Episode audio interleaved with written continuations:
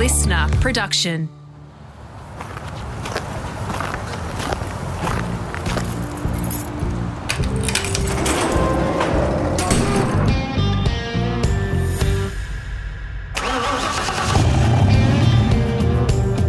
I'm automotive commentator and journalist Greg Rust, and this is Rusty's Garage.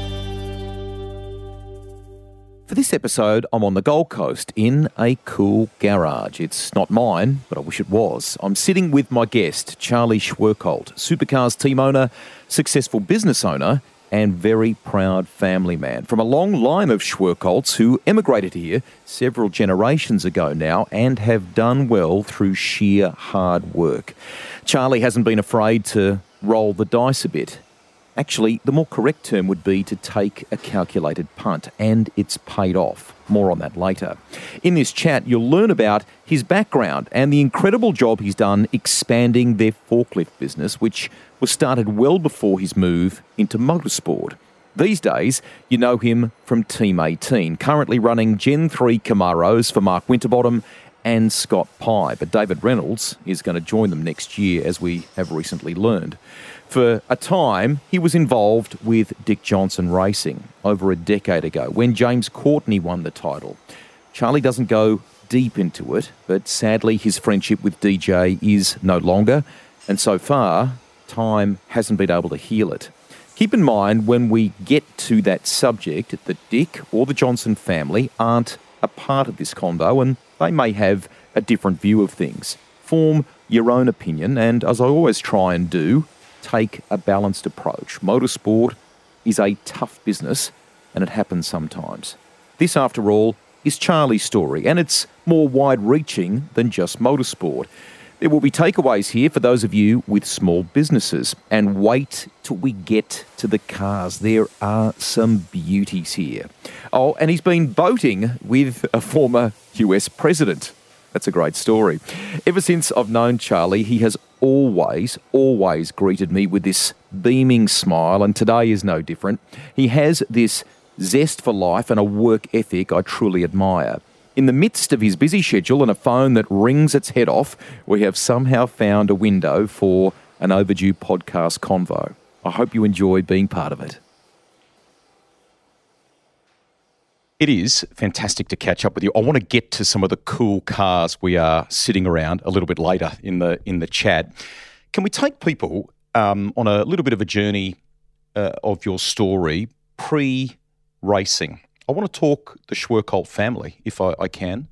You have German origins that, that date back. Um, I think the family emigrated here in kind of almost the mid 1800s didn't they? Yeah, correct. Yeah, thanks, Rusty. Great to be uh, chatting today. Really, really exciting to do this uh, little piece with with with us together.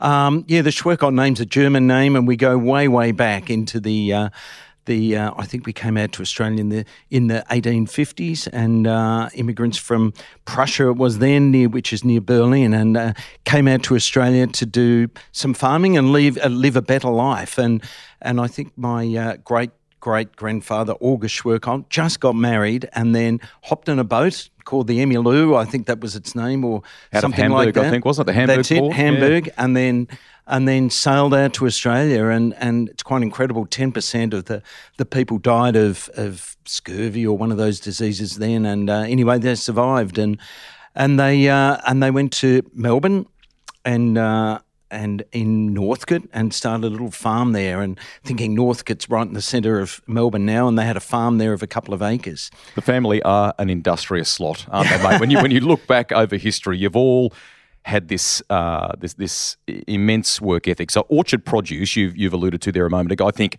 I think road materials, charcoal was some of the early kind of work. Yeah, that's right. So, so after Northcote, they wanted more land, and uh, so they ventured way out into Mitcham Nunawading area, and uh, which is still right in the centre of Melbourne today. And uh, and they, I think they ended up with about 150 acres in total, which was a big. You know, property then uh, back in those days, and as you said, uh, mined, uh, did some quarrying and all that sort of stuff, and then uh, eventually uh, looking for something e- extra to do, uh, got into empty bottle collecting and started a business called uh, Schwerkolt Bottle Yards. Mm, which is, I think, if I'm right, the early origins, perhaps, of the term bottle It, it, was it was about people leaving their bottles outside and, and being collected and things like that, wasn't it? Yeah, that's right. Um, back in the day, there's only one. There's only really two ways of getting rid of your beer bottles and mm-hmm. drinkers, and and you could either uh, leave them in your backyard and mm. you collect the amount like 20 dozen, 24 dozen, or you take them to a scout hall.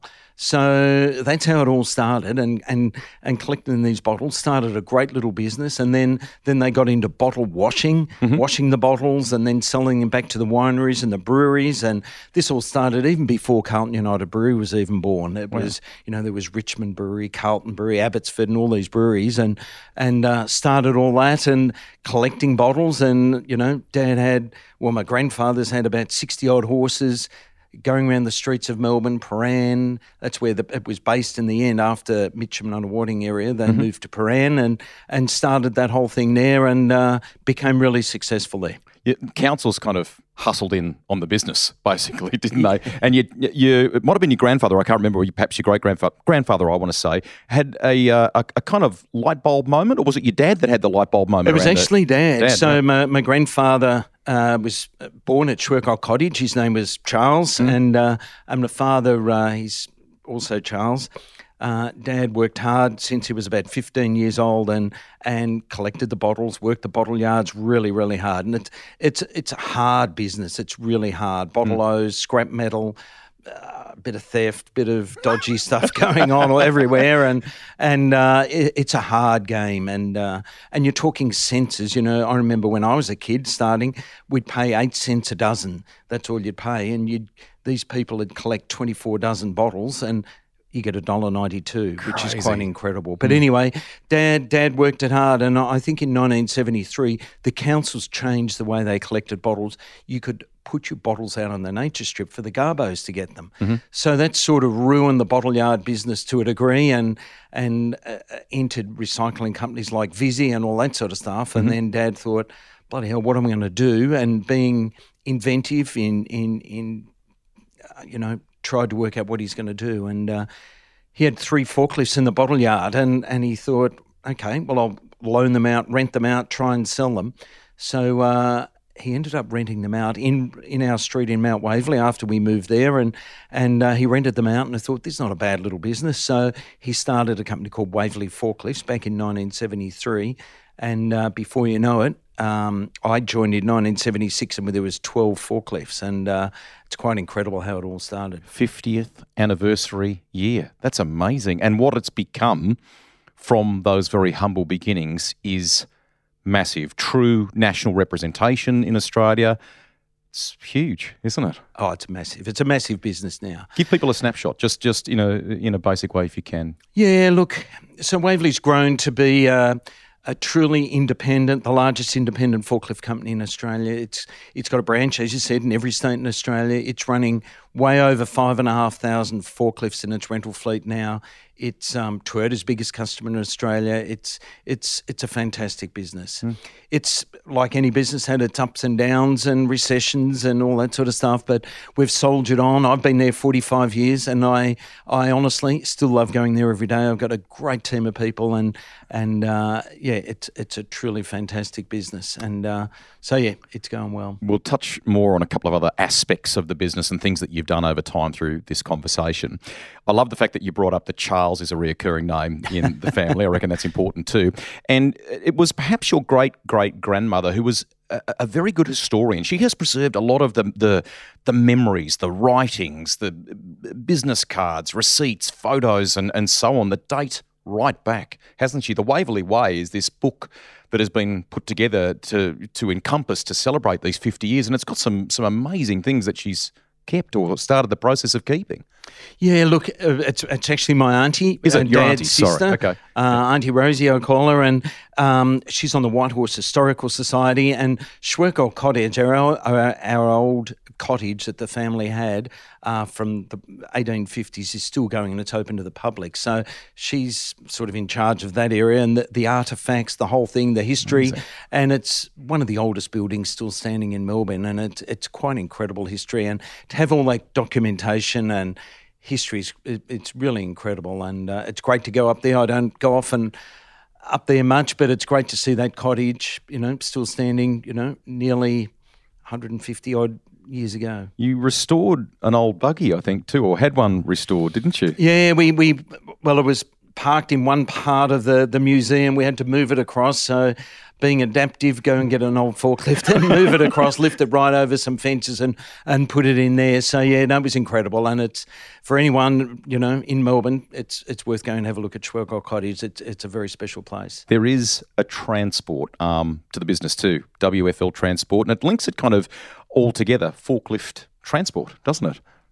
Correct. So um, Waverley's um, a one-stop shop, and uh, my dad started by saying, you know, when you, when you get a forklift, that you want the driver to be the ambassador and and uh, deliver the forklift. So the first person, do you want to, here's your new forklift, etc. So we've we've kept on that journey with our customer-owned trucks, no subcontractors. It's all our own gear, and um, so, yeah, we're moving hundreds of forklifts a day, and there's hundreds going out every day. So, we, we use our own drivers. I think there's about 40 odd trucks in the fleet now in every state in Australia, and we just deliver forklifts. That's all we do, and it's, it's, it's great. You talked about um, moving into the business, I think you said around the, the mid 70s there. Am I correct in saying that it was about 1988, maybe 30, 35 years ago, that you kind of effectively took charge, if you like?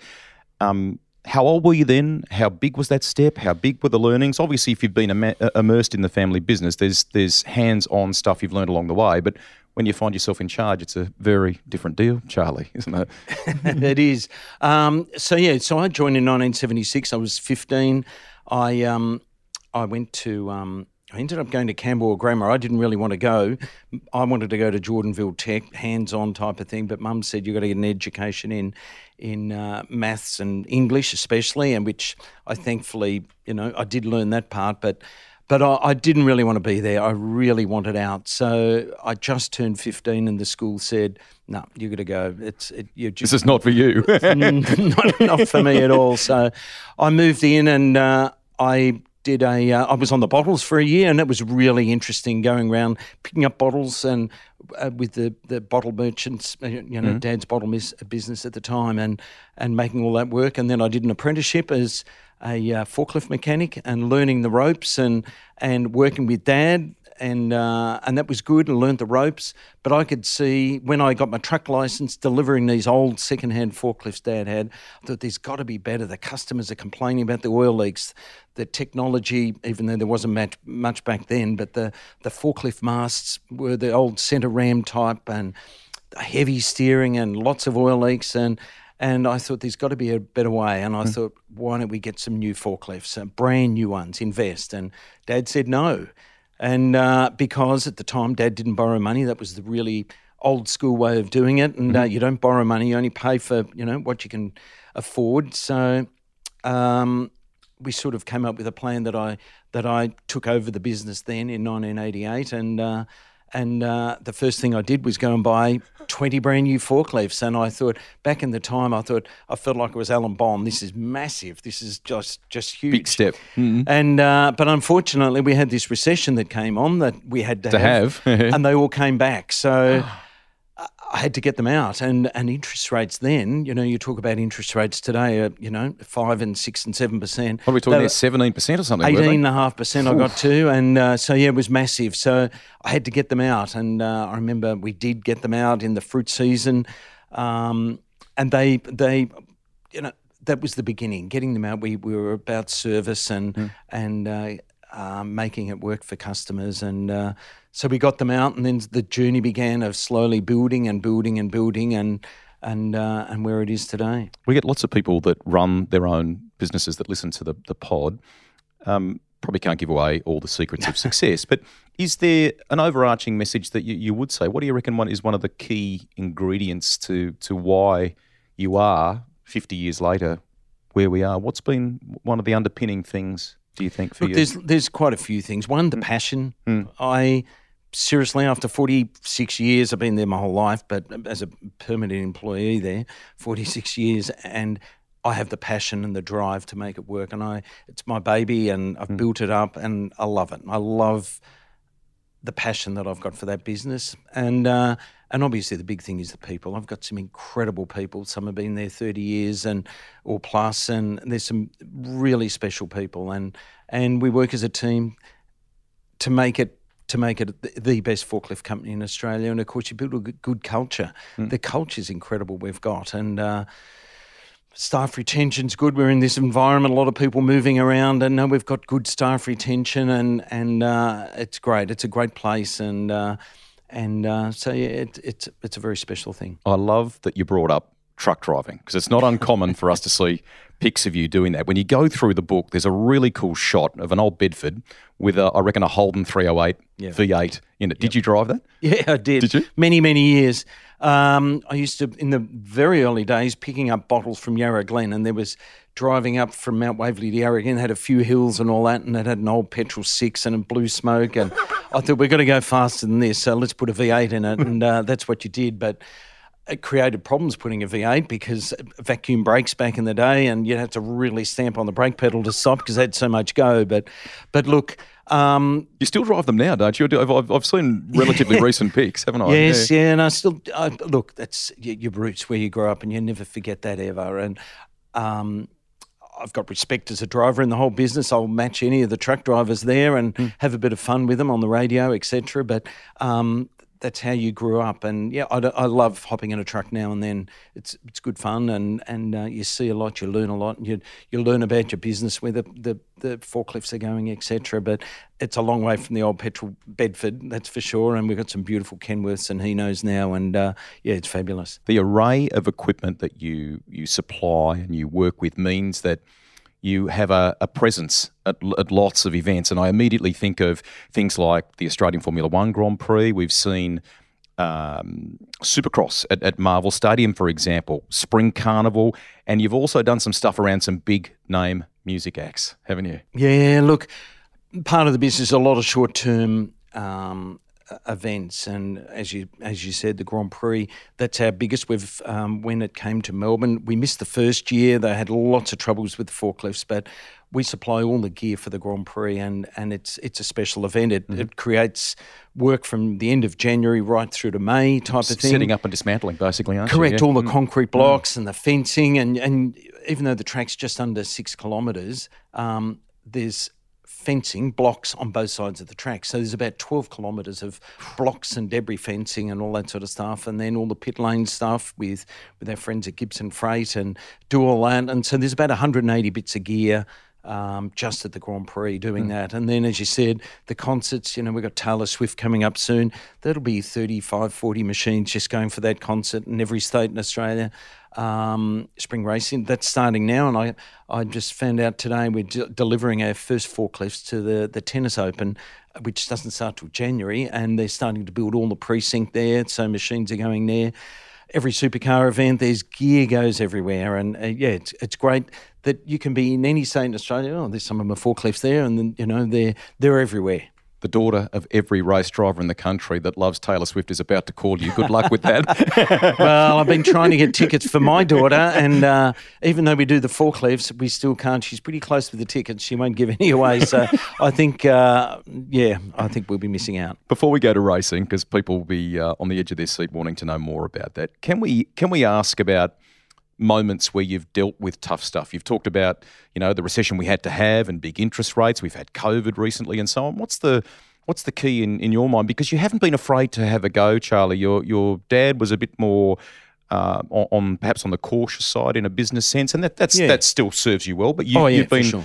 you've not been afraid to have a go. What's been the secret of navigating some of the, the tougher moments economically or business wise? Oh, look, you've got to make a, a, a decision sometimes. You've got to stick to that decision and, and just go with it. We've we've obviously had plenty of challenging times, and probably the biggest challenge has been COVID. That was very challenging in the beginning, and I'll never forget we're at the Grand Prix, and of course I got all this gear going around, and we're racing ironically at the mm. same time, and then I sort of had a bit of a hunch what was going on because of our interaction there. And we were told that morning, hey, listen, your forklifts are going to start packing up today. And I thought, far out.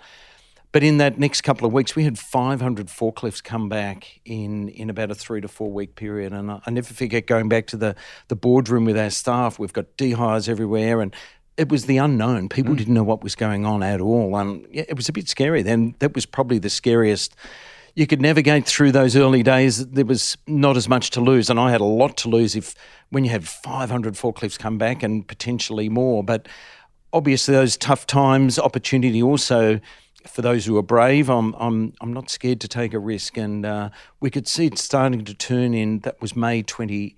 I think no March 2020 when it all started, but we could see it starting to turn slow right down in in about August, and I'm thinking I think there's going to be a shortage of machines. It just they're going everywhere in the world, and why don't we buy a massive amount of machines. So I came up with a new plan.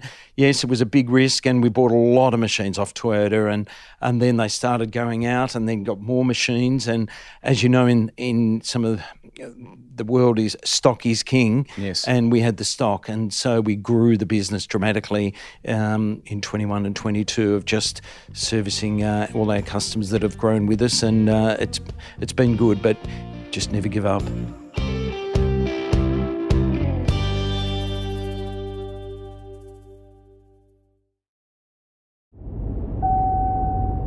From one legendary team boss to another, strap in and maybe get a beer.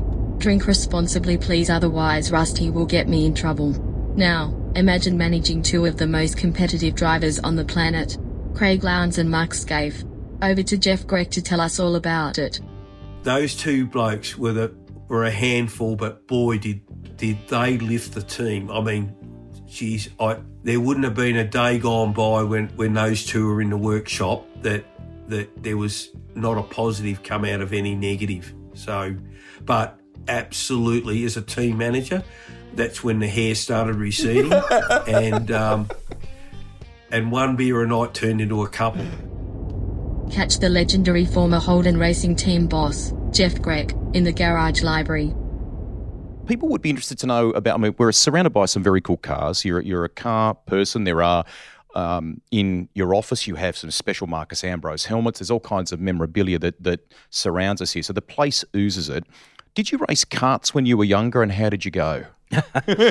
um, I did race carts when I and I loved it, and I still.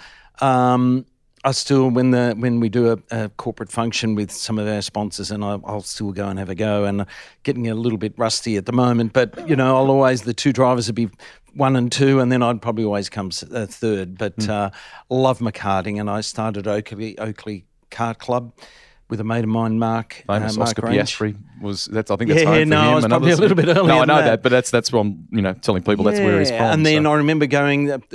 I came fifth in a, an Australian title at Brooklyn, and it was the last year of Brooklyn. So I don't know when that was. It was eighties or something. Mm-hmm. Uh, that was the last before Todd Road, and that was the Melbourne's track then. And tell me about came, the kart. What class? What what class? I was Clubman Light. Mm-hmm. So yes, just uh, the Yamaha 100 engine. Excellent. Still remember now, and yeah. it's probably some bits and pieces floating around, but um, loved it. And mm. you know, every Sunday I'd be you know somewhere around Victoria doing that, and throw the cart in the back of the truck, and it was good fun. And I've always had that interest in car racing. I wanted to go speedway. I wanted to do other things, but look, work forklifts really got in the way, and had a love for building a beautiful business, which I, I did. But that interest in cars and car racing has been there, and uh, as a kid, Dad uh, take me to Bathurst all the time, and I remember in the '60s and '70s going up there. And Bill Brown, there's a photo of me with with Bill Brown rolling that HO across Falcon wow. right across the top, and yeah. I'm standing next to it, and it's on this little fence there, and it's incredible. And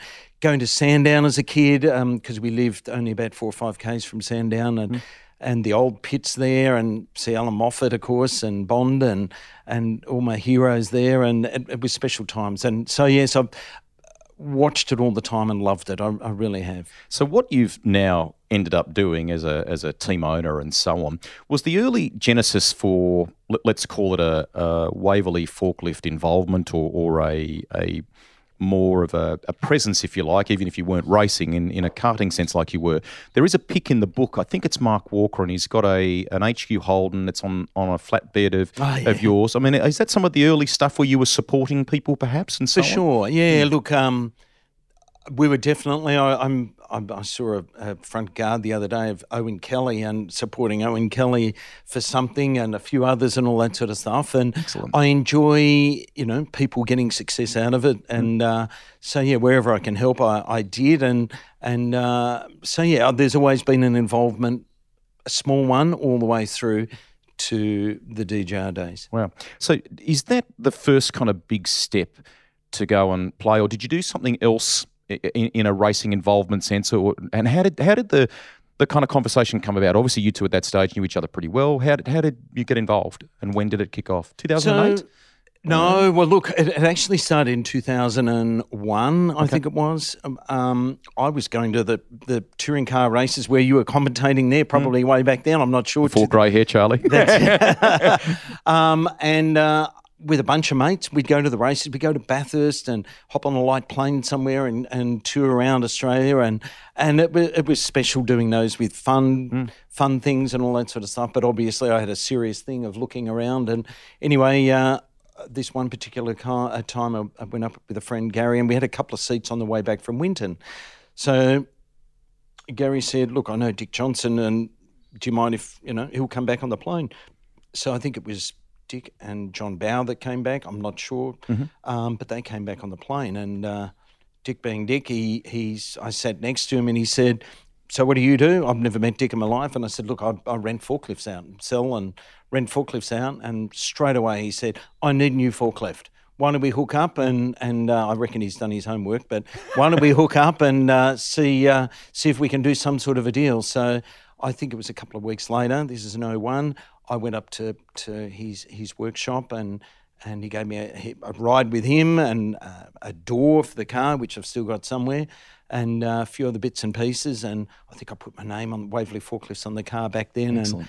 and and uh, we struck a friendship. Mm. And uh, so that was 01, and then sort of it started really 02, 03, and sort of being involved with the team, and then you know just on a friendly, not rushing in or out, absolutely not doing much at all. But uh, and then ended up sort of sponsoring the team a little bit in 04, 05, mm. just on a on a very small way and helping where I could, helping a mate. And it would ultimately get to a point where you were kind of heavily involved and in a in a hands on way with the team, weren't you? In, in, you yeah, uh, where I could help, mm. I I I guess it was a learning thing. If I if I you know, to be honest, you know, the car racing thing, mm. the whole thing. The was it your commercial strength? What was it that you were bringing to the table? You yeah, yeah, just yeah. the commercial hmm. side. Mm. Yeah, the commercial side, and and just another sounding board. He had mm. he had David Siegel looking after the drivers and doing PR and all hmm. that sort of stuff there, and and uh, at the time Steve Chalker was running it, and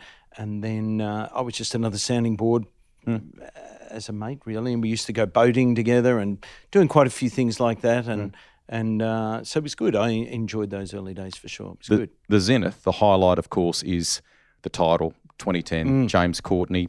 You to this day still have a, a, good connection with Adrian Burgess. I think Adrian, when he came out from um, the UK with with family, you were big on sort of uh, helping them settle in here and and um, things like that. I mean, that year was fairy tale in in many ways, and it had its challenges, didn't it?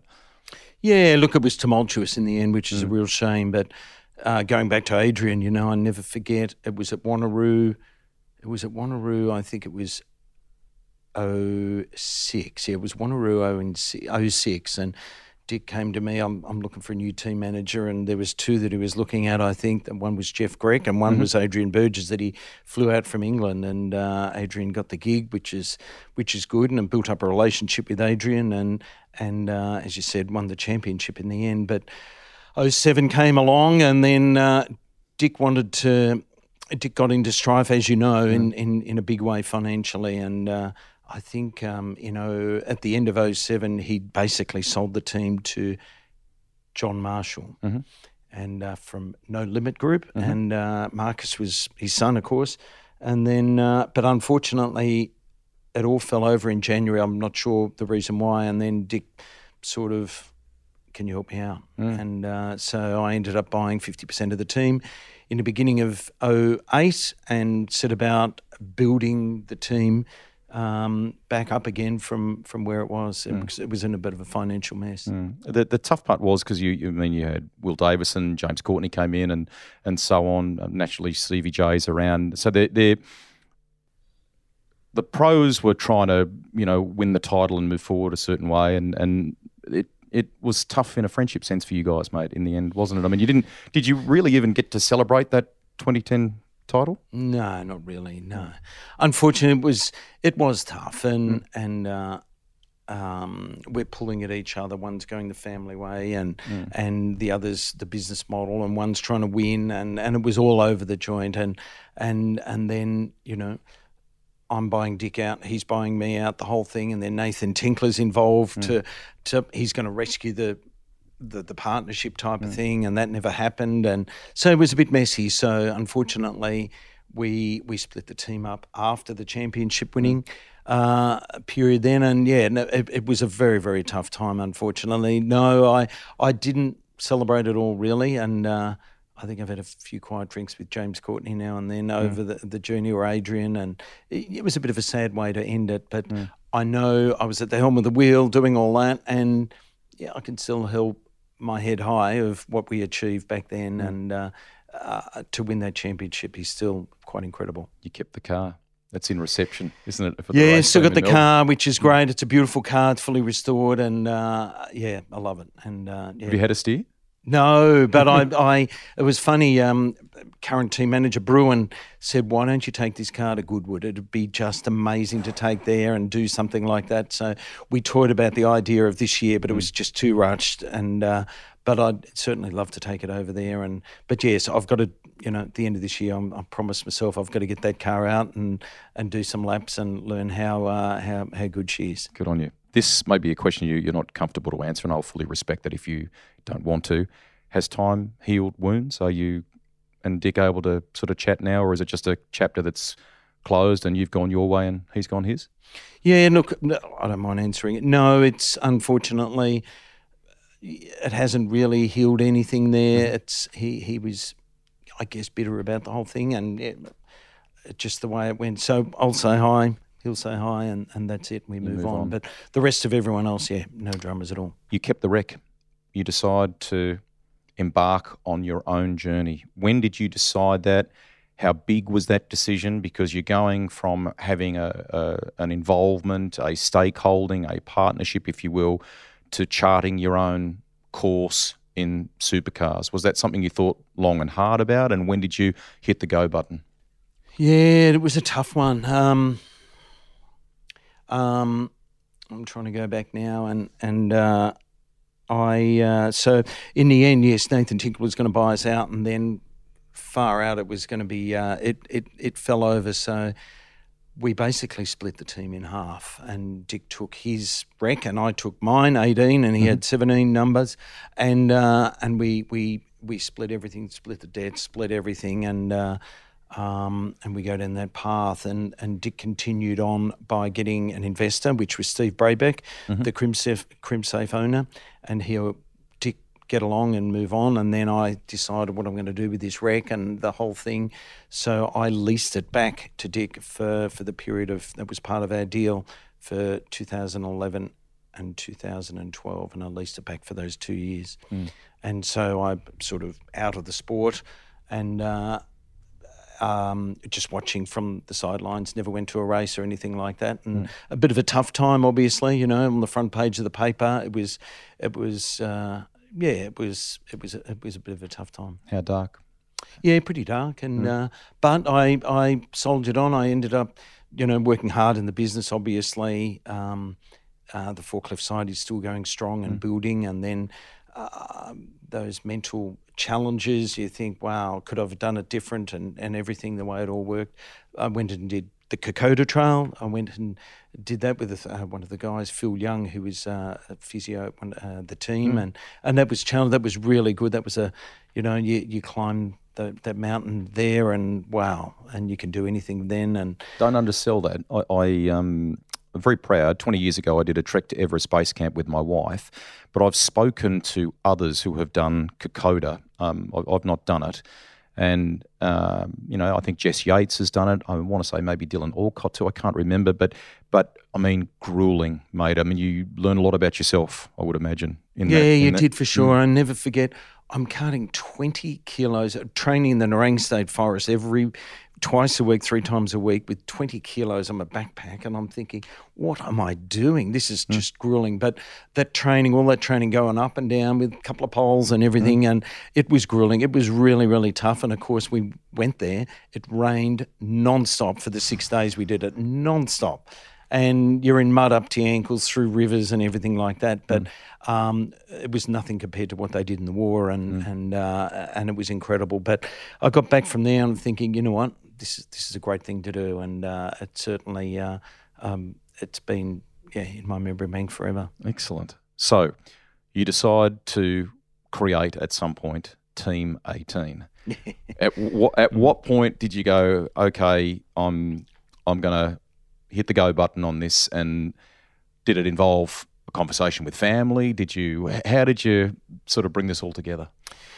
Yeah, look, um, so 2011 and 2012, I've leased the REC out, and, and I had a chance. Do I sell? Do I go and do a, a customer thing? It's too hard to start your own team. Mm. Um, so I leased the REC to to FPR, mm-hmm. the current Tickford people, and uh, I thought um, I um, uh, James Courtney was going to drive for me at that stage. Mm-hmm. He stayed where did he go? I can't even remember the puzzle, but um, yeah, he was going to come along board, and uh, but he didn't, and I ended up getting Geldon sponsorship for 2013, 2014, mm-hmm. and a very good friend of Nigel was uh, running that, and uh, so I ended up thinking, well, the model stacks up. Mm. I get to go car racing. They do all the maintenance, the whole thing. I'll buy the car, and I thought this is a good way to go racing and uh, still involved, bring the sponsors on, look after the sponsors, and had one uh, Ben Nightingale. He was my commercial guy mm-hmm. doing He's that with Ford. me. Mm, He's yeah. with Ford now, mm. yes, and uh, and so we started that way, and and off we went, and uh, and so Alex Davison uh, took the the helm at the wheel there, and uh, I think we finished about eleventh in that season. We got a podium at Phillip Island, and and for the first year, it wasn't a bad year. There, there are when you're um, in that building phase to the team 18 that we now know today, and you you have that um, that supplier connection or that customer co- connection, mm.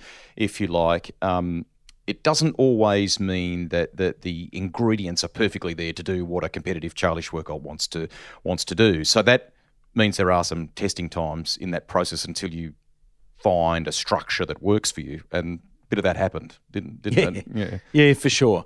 So yeah, um, commercially, it's got to be sound for me, and mm. the right partners, and and working with people, and uh, and I've had a lot of you know, 2013 and 2014, some of the sponsors way back then are still with us today and building and growing. And that's a, a, testament to them to be on the journey with me and getting a lot out of it. And because I like to deliver, I can't go racing without all these partners. And there's some very special partners like mm. Seiko Watches have been on since 2014 and Manitou Forklifts was 2013. But um, yeah, so I took that journey and kept going that way. Jack Perkins came on in 2014, I think I don't think it, it, was. It wasn't the best year. I think it was very hard. The customer model back then, mm-hmm. I, I, felt I was the the fourth one in the chain there on the queue, and uh, it was a bit of a messy year then. And I thought, oh well, 2015, I'm going to change camps from the Ford camp. Um, Adrian's running. Uh, Walkinshaw was a Holden racing team, team yes, Holden yeah. racing team mm-hmm. then before it was then while it mm-hmm. was called. And I thought this is going to be good. Go in there. I brought on Lee Holdsworth. Holdsworth yep. That's right. And uh, away we go. Again, this customer model. It's you, you, you felt like the bits the same bits? Hmm. Why why do we have to let James Courtney go past? Why is this and all that sort of stuff? And I just felt, you know what, this is this is not exactly. If I'm in this, hmm. I've got to do it properly. And and uh, so I thought at the end of 2015, I think it was in New Zealand. I think it was one of the last rounds. I said to Lee. I, I think we're going to go and do this on our own. We're going to go and start a team on their own. Hmm. And boy, oh boy, did the world open of, of starting something from scratch is really, really hard. You got to get a team manager, you got to get a car, you got to get staff, the whole thing. And I, I'm not sure if I was the last person to start a team from scratch. You know, the In the current current in the current, yep, yeah. yep. But you know, the Groves have bought Kelly's Mm. and uh, Erebus bought Stones and PremiAir's bought Tekno. Mm. So I'm, I would think I'd be the last person From to start a scratch. Mm. team from scratch, and that was a hard gig. So we we rented a factory in Dandenong. Jeff had a lot of Jeff Greck was our team manager. Got him on board. Roland got me a second hand car. It was Mm. the the I think it was. Um, the car that uh, the wild car that did Bathurst at the time, chassis number one or chassis number thirty, and Mm-hmm. Would that have and a- The, an Xbox car? an Xbox X car. Yeah, Yep. bought that car off him because there was no cars available right at the end of, of 2015. So we're away in 2016, and uh, then I got a naming rights sponsor, Preston Hire, and they're they're still good friends today. All all the naming rights still friends today from all those years back. But uh, and then we're away. A couple of things. I want to before we we sort of immerse ourselves into the the current state of play. Firstly, it's immediately obvious because I've seen you do it, and Adrian reminded me that the, the commercial um, management, if you will, the way you look after sponsors is is I would think a natural extension of what you do at Waverley. It's it's something you're very good at. You've been able to preserve them in the in the sort of um, the the links that you talk about in in a business where it can be brutal where people try and poach each other's sponsors. That's that's I'm not being rough when I say that. That's a long, almost tradition. It's happened for a long, long time. How have you how have you gone about keeping your arm around them and fencing them in? And what's been key to that? Do you reckon? looking after them really well. I I'm I'm proud to say that, as I said, the the journey that they've been with us has been really solid. Um, I think I've only lost one major sponsor to another team. And it was probably money driven. Um, they were looked after very well, and you over, you know, always give more than you promise. And you over deliver and um, communicate well, and and uh, you just you've they're investing a lot of money and they want a return and I'm I make sure that they get a return. And if they don't, well we've let's sort out the problem. What we need and and uh, say yes. We we have our sponsor summits and we have all sorts of stuff and once you're with Team 18, it's you you should providing you're sponsoring a team, yeah, you'll stay there. When you're in that customer arrangement that you just talked about before you got to what we really now know as, as Team 18, did you have a moment perhaps where you talked with colleagues, maybe family, and went, should I really keep doing this? Did you contemplate not going any further? No, I don't think so. No, I can't remember those days. I it was very difficult when I couldn't deliver what I wanted to deliver. Um, being in a customer team, you only get this, you only get that, you're not allowed to do this, and your merchandise is over there, not with them, and all this sort of stuff. And I just felt I wanted to have a go at doing my own thing and prove to myself that there's a better way of doing it. And uh, I thought, well, I'm not a person that gives up, and I'm thinking, you know what, I'll go and I'll go and do it the right way commercially, how I think it should be done, and uh, and deliver to those people. And so, yeah, I, colleagues especially, and and uh, yeah, we we made it work. You are the Energizer Bunny, mate. You are this this bundle of always outgoing uh, passion and kind of positivity. Have you been that way your whole life, or is that something that has just been been learned? And does motor racing have its moments where that takes a bit away from you? Because that's your kind of I feel like that's your natural quality. Yeah, no, I've got this stupid amount of energy all the time. Absolutely stupid. I'll go to work and everyone's oh, here he comes, look out. and uh, it's a bit of fun and all that. I love to have fun at work and Waverley and all that sort of stuff. And some, and the same in the race team. You know, I'm buzzing around everywhere and what's going on. And uh, I don't micromanage people, build your people, build your staff the whole time. And so we had a lot of fun. But yeah, motor racing can uh, kill that a bit and you can get knocked down, you get turfed off, and you can have a, you know, a cruel engine failure, a rare engine failure on lap one at Bathurst in 2016. And I'm thinking, this is good, we're looking good. And lap one, never forget, mm. halfway up the straight, no, I think it was on the, the, the warm up lap, the engine doesn't feel right. And then mountain straight, she's dead. And you want to deliver. And, and so, yes, I'm always energizing, I'm always positive. You know, you, you've, you've got to be around positive people the whole time. And, and negative people don't do anything for me. I've just always positive people.